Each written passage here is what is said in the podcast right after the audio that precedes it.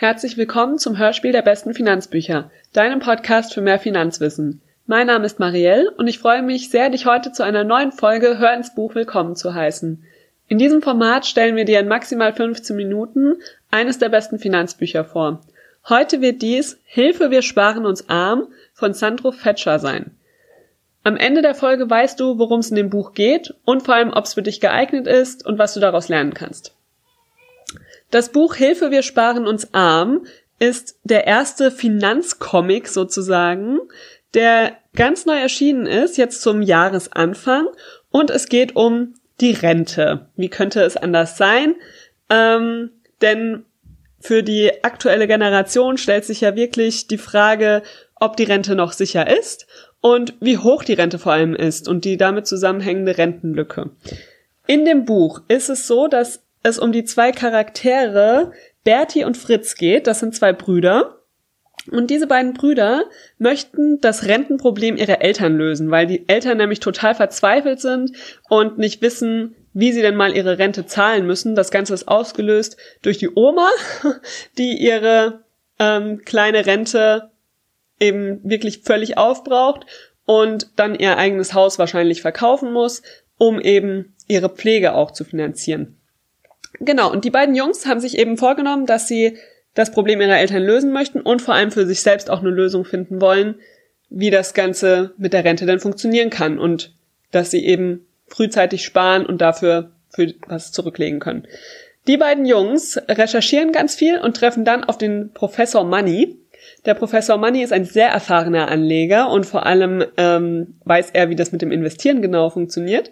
Und er klärt die beiden Jungs auf und bringt sie dazu, äh, zu lernen, was man wirklich wissen muss, um eben erfolgreich anzulegen und die Rentenlücke zu füllen. Bevor sie überhaupt auf ihn treffen, fangen die beiden aber an zu recherchieren bei verschiedenen Menschen. Und da möchte ich direkt mal einen Abschnitt vorlesen aus dem Buch, damit du auch einen Eindruck von dem Schreibstil bekommst. An dieser Stelle treffen die beiden den Herrn Freudenreich, der Felix von Freudenreich. Und das ist ähm, ein bekannter Unternehmer in ihrer Gegend, der wohnt in einer großen Villa mit großen Autos und ähm, ist in den Augen der beiden Jungs natürlich super reich. Und den befragen sie und er sagt ihnen, wie er es dazu gebracht hat. Herr von Freudenreich, legt Bertie gleich los. Sie scheinen ja wohlhabend zu sein. Wie haben Sie das denn geschafft? Das ist eine lange Geschichte. Ich möchte euch einmal die Kurzfassung davon erzählen. Ich bin Unternehmer und verdiene mein Geld mit dem Handel von Spezialmaschinen. Mein Großvater hat die Firma damals vor über 60 Jahren gegründet. Mein Vater hat sie erfolgreich weitergeführt und ich habe sie dann immer weiter ausgebaut. Das heißt, erzählt er weiter, ich kaufe alte Maschinen, unterziehe sie einer Generalüberholung und verkaufe sie dann weiter. Und das funktioniert? fragt Fritz Herrn von Freudenreich mit großen Augen. Jawohl, wie ihr seht, kann ich ganz gut davon leben, antwortet Felix selbstbewusst. Und was machen Sie mit dem vielen Geld, das Sie verdienen? fragt Fritz neugierig. Felix lächelt und sagt, ich investiere das Geld in Start-up-Unternehmen, Immobilien und Aktien. Aha, entgegnet Bertie begeistert. Das habe ich mir schon fast gedacht. Er erzählt von seinen Erfahrungen mit dem Börsenplanspiel in der Schule. Hierbei sei erwähnt, dass Bertie das Planspiel Börse damals zwar gewonnen hat, aber dass das in einer sehr guten Börsenphase geschah, als die Kurse konstant anstiegen. Nun haben Bertie und Felix ein gemeinsames Thema gefunden, das sie beide begeistert. Was war denn Ihr größter Gewinn, wenn ich fragen darf? fragt der 16-Jährige den gestandenen Unternehmer. Meine erfolgreichste Aktie brachte mir über 400 Prozent plus ein. Das war damals Apple in der Finanzkrise 2008, wenn ich mich nicht ganz täusche, fügt er hinzu. Und was war Ihre schlechteste Aktie? fragt Bertie weiter. Oh je, mein Guter, da gab es schon viele, sinniert er. Als ich angefangen habe, mit meinem Geld an der Börse zu spekulieren, habe ich einige Fehler gemacht, erklärt er. In dieser Zeit habe ich eine Menge Lehrgeld bezahlt und viel Geld verloren. Ich habe allerdings schnell daraus gelernt, habe einige Börsenbriefe abonniert und Seminare besucht. Danach ging es von Jahr zu Jahr aufwärts. Heute mit 20 Jahren Erfahrung fällt es mir sehr leicht, an der Börse Geld zu verdienen und im Durchschnitt ganz gute Renditen zu erzielen. Aber, so fügte er auch hinzu, es gibt einige wichtige Regeln, die man beachten muss. Letzten Endes zählt auch die Erfahrung und das Erkennen von wirtschaftlichen und politischen Zusammenhängen, Außerdem muss man viel Zeit und Geduld aufbringen, um Nachrichten zu lesen und sie richtig zu interpretieren. Fritz schaut mit etwas entgeisterter Miene zu seinem Bruder hinüber und sagt, Ich verstehe, aber ich glaube nicht, dass das die Lösung für Papa, Mama und Oma ist. Papa beschäftigt sich sowieso ungern mit dem Thema Geld und Mama muss sich ja auch noch um den Haushalt und um uns kümmern. Wo bleibt denn da noch Zeit für Aktien? überlegt er laut. Und Oma schimpft immer nur über die Reichen und mit Aktien kennt sie sich beim besten Willen überhaupt nicht aus, ergänzt er. So, das soll's mit dem Einblick gewesen sein an dieser Stelle. Ähm, wie die beiden dann doch noch eine Lösung finden, dass ihre Eltern sich eben um ihre Finanzen kümmern können, außerhalb von Aktien, das wird in diesem Buch beschrieben. Und was ganz toll ist an dem Buch, es gibt eben ganz viele Grafiken. Deshalb ist es auch so ein bisschen Finanzcomic. Also alle Charaktere, die dabei sind, haben ein Bildchen. Und ähm, dann gibt's ganz viele Grafiken, die das Ganze veranschaulichen, was dort geschrieben steht. Also Sandro Fetscher nimmt natürlich auch sehr viele Zahlen in dem Buch auf. Also Renditen, Vergleiche, wie ist der DAX gelaufen, wie ist der Dow Jones gelaufen in verschiedenen Jahren. Und damit diese Zahlen eben veranschaulicht werden, hat er dann Tabellen drin und eben auch ganz viele Grafiken, die mal den Kursverlauf zeigen und dann veranschaulichen, was in den jeweiligen Jahren passiert ist.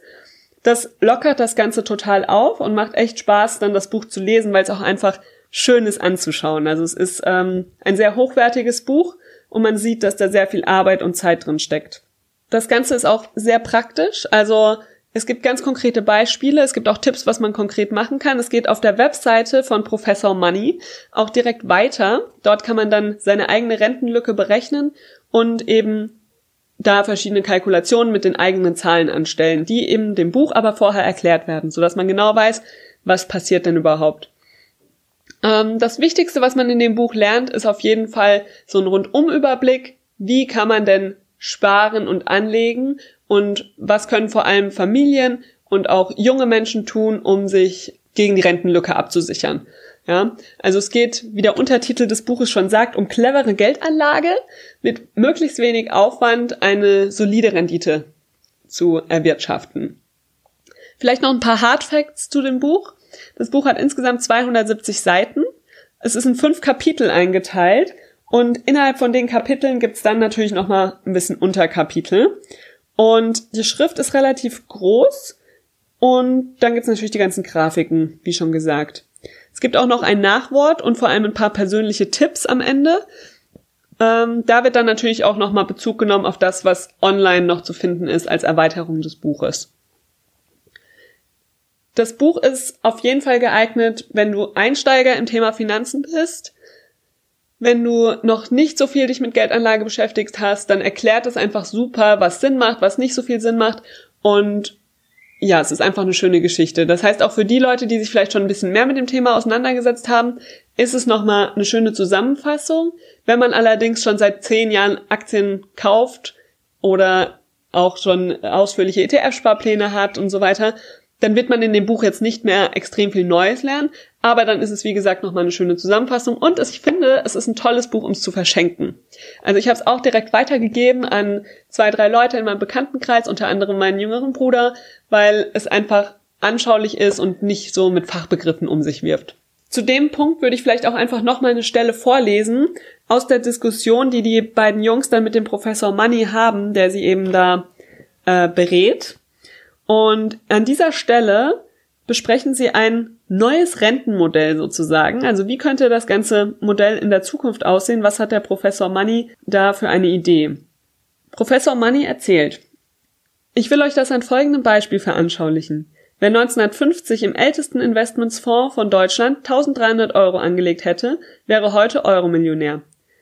Das war damals freilich eine Menge Geld. Nichtsdestotrotz lag die Nettorendite des Fonds bei über 10,6 Prozent pro Jahr.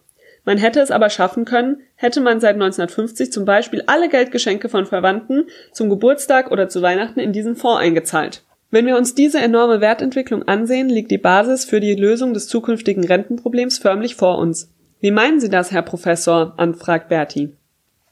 Der schildert seine Überlegungen. Ich spreche von einem einmaligen Anlagebetrag zur Geburt eines jeden Kindes in Deutschland. Angenommen, einen Teil zahlen die Eltern, den anderen Teil zahlt der Staat. Damit könnten wir zukünftige Generationen vor der Verarmung retten, ohne dass es den Staat und die Eltern viel Geld kosten würde. Denn die Zeit und das Anlagevehikel sind die wesentlichen Erfolgsfaktoren. Im Jahr 2017 gab es hierzulande rund 785.000 Geburten.